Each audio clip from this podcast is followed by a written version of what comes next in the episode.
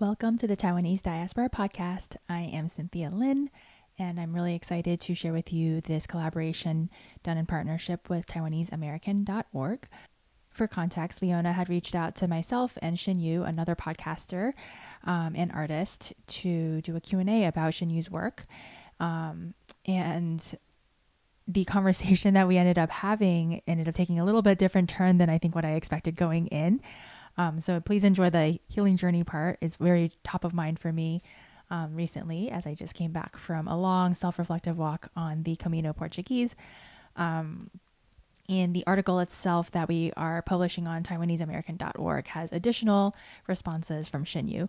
So without further ado, thank you so much, Leona. Thank you so much, Shin Yu. And I am excited for you guys to hear what we had discussed. Okay, so today I have the great pleasure of interviewing Shin Yu Pai. We were connected by Leona from TaiwaneseAmerican.org uh, for a Q&A piece that you guys should all check out. Shinyu, I decided it'd be nice to just chat um, and get to know each other as well. And so I'd like to invite her to introduce herself and some of the amazing work that she's doing. She's a poet laureate in Seattle. She hosts a podcast about Asian American diaspora experience and there's so much more and so much depth and so much like amazing work you're doing that I think for um, for me personally, I'm trying to pivot into. So would love to just have you share some about yourself and your work. Hi, Cynthia. It's a pleasure to be a guest on your show. Uh, my name's Shin Yu Pai, and I've been an artist for probably going on about three decades now. I started early on as a poet and uh, really kind of centered text and writing, storytelling, and poetry in my practice. But I've also done performance work, installation, um, public art, and many different kinds of ways of expressing um, poetic language in the world. My uh, professional experience has been really eclectic. I've worked in ad agencies and as a journalist, and also worked for a long time in the nonprofit fields, uh, arts and cultural sectors, as well as philanthropy. But really felt myself burning out, I think, uh, doing events production and curation, particularly during the pandemic. And so, in these last couple of years, I've really shifted more in my professional practice towards uh, centering creativity and the work that I want to do. And so, that has really expressed itself through this podcast I've been doing for KUOW and NPR, which is uh, called 10,000 Things. And it's a show about Asian American stories and the things that we want to carry with us um, in terms of objects and heirlooms that kind of uh, reflect our cultural and personal values. And um, yeah, I'm all about creativity and uh, working with communities and centering the stories of uh, communities that you don't usually get to hear. Yeah, and that's so awesome. And I think the especially the API representation, I think, is just coming more to the forefront uh, in the recent years, especially through the arts. And I'm curious yeah. as to how you got started with the podcast and mm-hmm. how you pick what topics and people that you're interviewing. Like, what sort of do you have a list of heirlooms that you're focusing on, or are there specific people? Or I listened to the one where you interviewed Congressman Andy Kim. Yes, Congressman Kim, who uh, you know, was cleaning up after the riots at the Capitol um, last sure. year. Uh, yeah, it's very fascinating. Yeah. So um, I've been writing personal essays and nonfiction type work for a while. And it was during the pandemic and after the insurrection and after the Atlanta spa shootings where I felt like um, I felt really down about the kinds of stories about Asian American representation that I was seeing in the news. And the local public radio station, KUOW, put out a call inviting community members to pitch them with ideas for podcasts that they might want to make with the radio station. And I had an old contact at the radio station, Jim Gates, that I had worked with before on um, storytelling project related to a different podcast that he produced about animals and the wild and conservation and nature. And because I'd had this really positive experience with this uh, podcast producer and editor, I said to him, you know, I'm just kind of feeling out an idea that I have about something I want to do related to Asian American stories that is very reflective of the time that we're living in and the need for narrative change and positive stories. And this is like a handful of stories that I'm thinking about. You know, should I bother to work up something larger? What do you think? And he was totally encouraging and he would like he was like, Yes, I would love to see a pitch. And so then I built it out and I sent it in and it went through this kind of um, competition process and went up against probably about 80 other applications. Out of those 80 applications, uh, seven were selected for pilot process, where basically they paid me and paired me up with an audio producer and editor to make the pilot to be kind of like the test of what do you call it proof of concept and so we made one episode based on the story of Byron Au Yong this chinese american composer who inherited this chinese english uh, dictionary from his father who passed away from cancer and based on that story the uh, radio station decided that they wanted to commission an entire season which ran last year and we are now in our second season uh, and we'll uh, be publishing stories every Monday through the end of June, basically. How I go about picking stories in that first season, you know, I really turned to my immediate community, which is largely artists and activists here in Seattle. And I wanted it for the most part to be very Seattle centric because it's the community in which I live. But the story that you listen to is more broader and national in that it was a story about Congressman Andy Kim and this blue suit that he had that he wore on the day of the insurrection that became a part of the collections of the Smithsonian um, Smithsonian Museum in Washington, D.C. They had asked him to donate that suit as an artifact that could tell part of the story of that day of January 6th. And that story and that image of him cleaning up the Capitol Rotunda after the rioters cleared the building just was so striking to me. Um, seeing like an Asian American public servant, you know, picking up the trash that other people had caused, many of them white people, and you know, just the kind of humbleness in that image and this idea of just carrying on and you know doing what needed to be done and it was so striking to me as well as thousands and thousands of other people that like wrote to Andy Kim about like how how beautiful that that gesture was and just what that image meant to them. So in that first season, I wanted to tell stories about like leadership and ways of being Asian and this idea that there was no one right way to be Asian. And so I think those stories were really about for me a kind of um, I don't know, compelling quality that artists have in inventing and reinventing the world, as well as people who think very creatively about what leadership is and what it can be. And I think in the second season, um, what my podcasting team wanted to see from me was the uh, ability to push myself in having conversations with people that weren't part of my immediate community talking to strangers and people across different generations about you know like a community-based bike club for Asian American and Pacific Islanders, or uh, for the last episode of this season, uh, interview Alice Wong, this incredible disability advocate and activist in San Francisco who no longer has a speaking voice. And so we wanted to kind of just um, take things in some new directions. But as for the objects, you know, oftentimes I am thinking about a kind of story or emotional mood or tone that I want to tell or build a story around. And then the object kind of surfaces from, you know, kind of like a constellation of possible stories. But then it isn't always necessarily a really concrete object. Like sometimes in, in the first season, it was like, this is a story about a record player. This is a story about a dictionary. This season, we have a story about a bike and about a novel, a Japanese American novel. But I think as somebody who comes from a poetic sensibility, I love the idea of abstraction and like a broader idea of collections of objects. So when I was building the record player episode, I'd actually started with the idea of a song as an object that we carry within ourselves. And this idea of the abstractness of objects is important to me, like the notion of a voice, that we can lose a voice. Um, and uh, yeah, I like kind of trafficking in those kind of squishy gray areas. Like the first episode of this season was about name and a name change.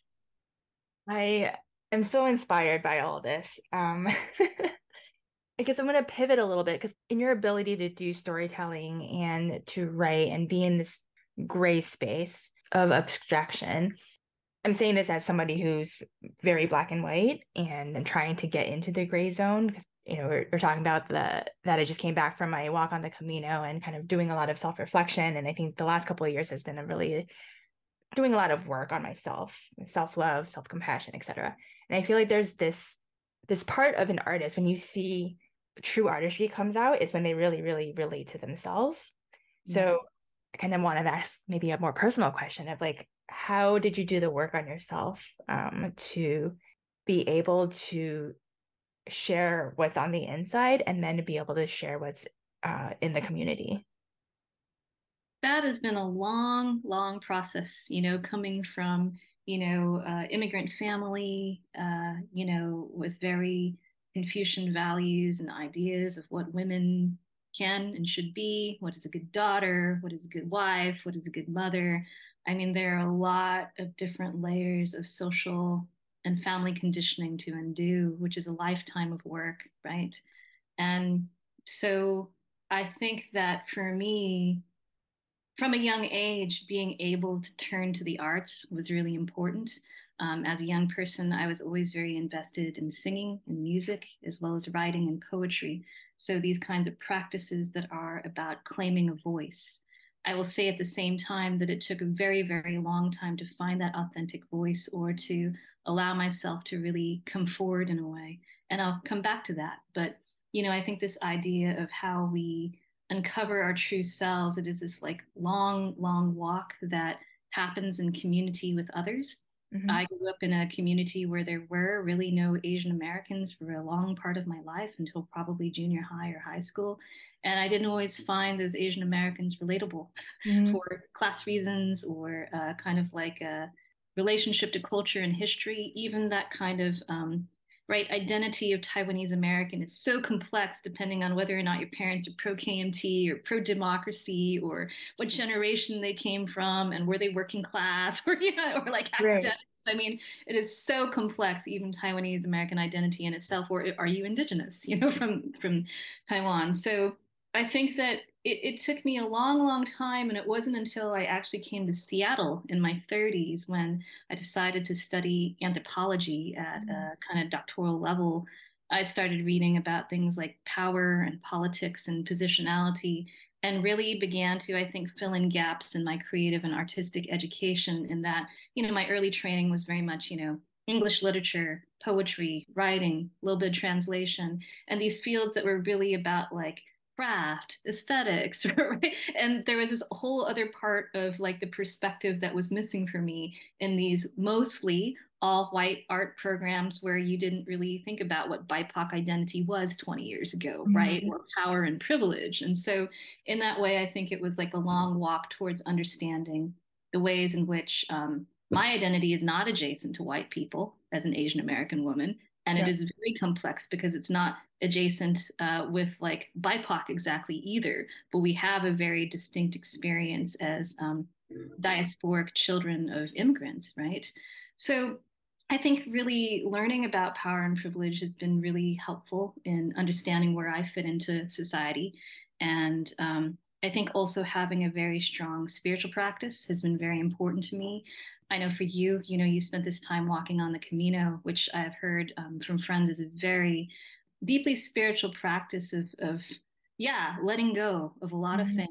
And I think for me, since um, being in my 20s, I pursued a path of uh, Buddhist study, mm-hmm. uh, very much in tandem with my literary studies. I went to this Buddhist college called Naropa University, uh, that was founded by a Tibetan Lama and Allen Ginsberg and Anne Waldman. And my own sort of personal orientation was always this idea for myself or this this uh, aspiration of bringing together the spiritual and the sacred alongside the artistic and literary. And that's never been something that i've veered from since the early 20s so the work that i've had to do i think to become more clear-eyed has had to do with um, yeah deeply reflective internal practices that also look very deeply at how I want to be in community with others, how I serve others, and you know, coming back to the idea of how I tell these stories of vulnerability.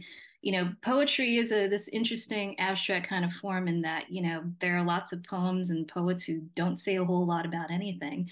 And maybe there were times in my early career where I was more interested in the playfulness that was possible in language and not necessarily being very direct. And I think that that has been um, something that I've had to work against now in my older life because it's like a pattern, you know, and it's a kind of code switching, trying on different kinds of language. And you can get stuck in the code, you can get stuck in the mask. And I feel that in myself. And I think it's been in these last few years of writing personal essays and nonfiction that I have had to come forward more and being more direct about what my personal traumas have been to let them go and to put mm-hmm. them down and in the stories that i tell with the blue with with 10,000 things which used to be called the blue suit so i kind of switch back and forth between them you, you know I, I hadn't thought very much until season two when I started building the stories that there's a tremendous amount of trauma in these stories. You know, they're often about racism and bias and not being seen and loss of culture, cultural grief, racial grief. Mm-hmm. But I hadn't thought about them as, you know, being framed around trauma in a, in a way because I'm not into like trauma porn. Like that is not what this project is about for me, right? But I think in conversations I've had with uh, with a really unique colleague here who is a dancer and choreographer and has a somatic practice, I've had some really great conversation about what trauma is, and um, I've been exploring, I think, in in my thinking, this idea that a stage of trauma and and processing it and letting go of it is actually making a trauma public, speaking it and letting it go. So I think that these stories, you know, while framed around very complex notions of identity, which often includes some kind of cultural trauma or historical trauma, they're also about that transformation of trauma. And you know i think if i'm asking for these kinds of stories from my from my storytellers and from my guests that it's absolutely critical that i also step up in this way and allow myself to be vulnerable and to come forward. And in that way making these stories and exploring these voices as well as my voice alongside them has been very healing and helped me to go farther and deeper in my own voice towards telling different stories. Like this new episode that's going to come out on monday memorial day is actually a really complex story of grief, personal loss about my experiences of having a miscarriage and about a, a particular religious uh, object called a Jizo Bodhisattva that was used in a ritual that really helped me to move through a very deep grief that had stayed with me for many years. Mm, that's that's beautiful, and thank you so much. I'm so excited to learn about your podcast and very excited to listen to all the episodes now that I'm back in the US and can. I mean, it's a lifelong process, right? Mm-hmm. And and there's I think different phases of work and awareness that comes with the healing process. Do you feel that um the for you personally has the transformation been very noticeable at the various stages and then has that really been able to come out in the work that you produce yeah, you know, so I think that these last 10 years have been a period of integration for me. My son was born in 2013, so just about 10 years ago.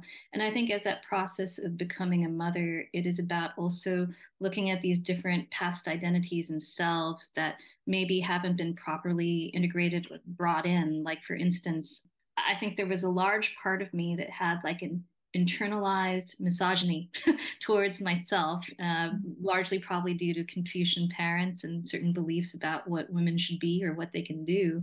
And I think that there was this time when I finally had to reckon with that there's tremendous power in um, yeah really looking at what it is to to be a mother to mother oneself and to to facilitate the healing and the love that maybe never came through my parents.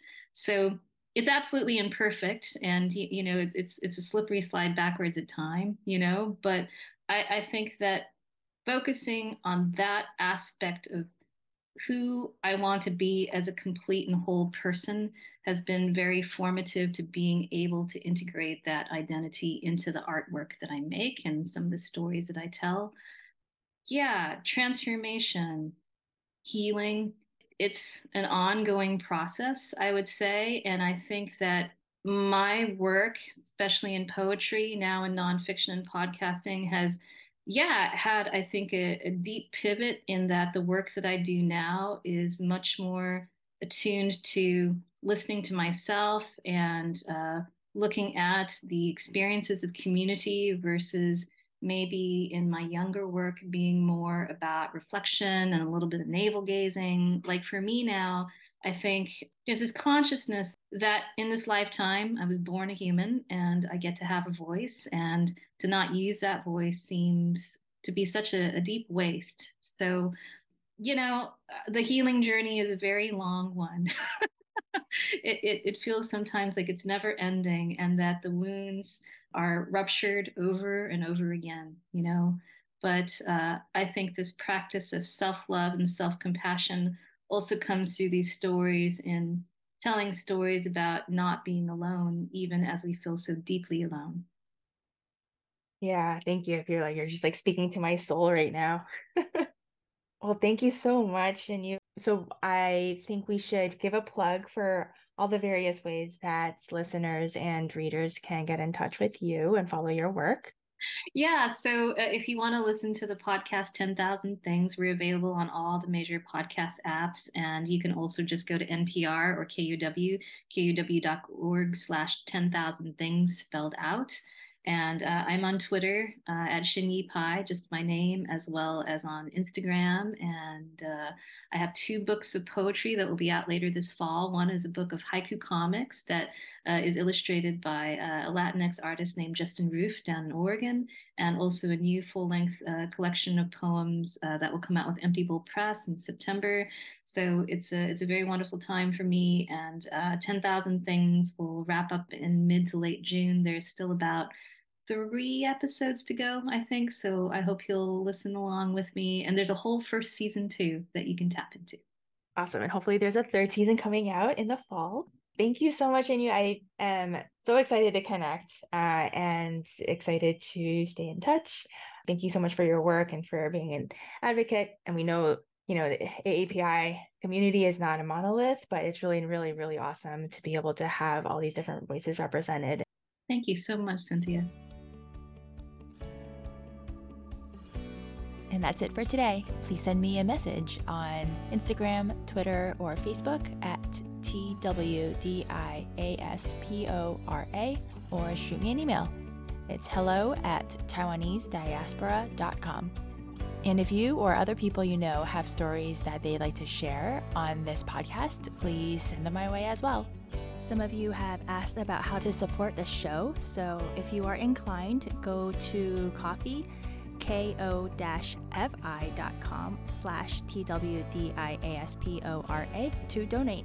And if you like to read, check out my book recommendations at bookshop.org slash shop slash twdiaspora. And 10% of the proceeds will come back to support the show. All right, see you next time.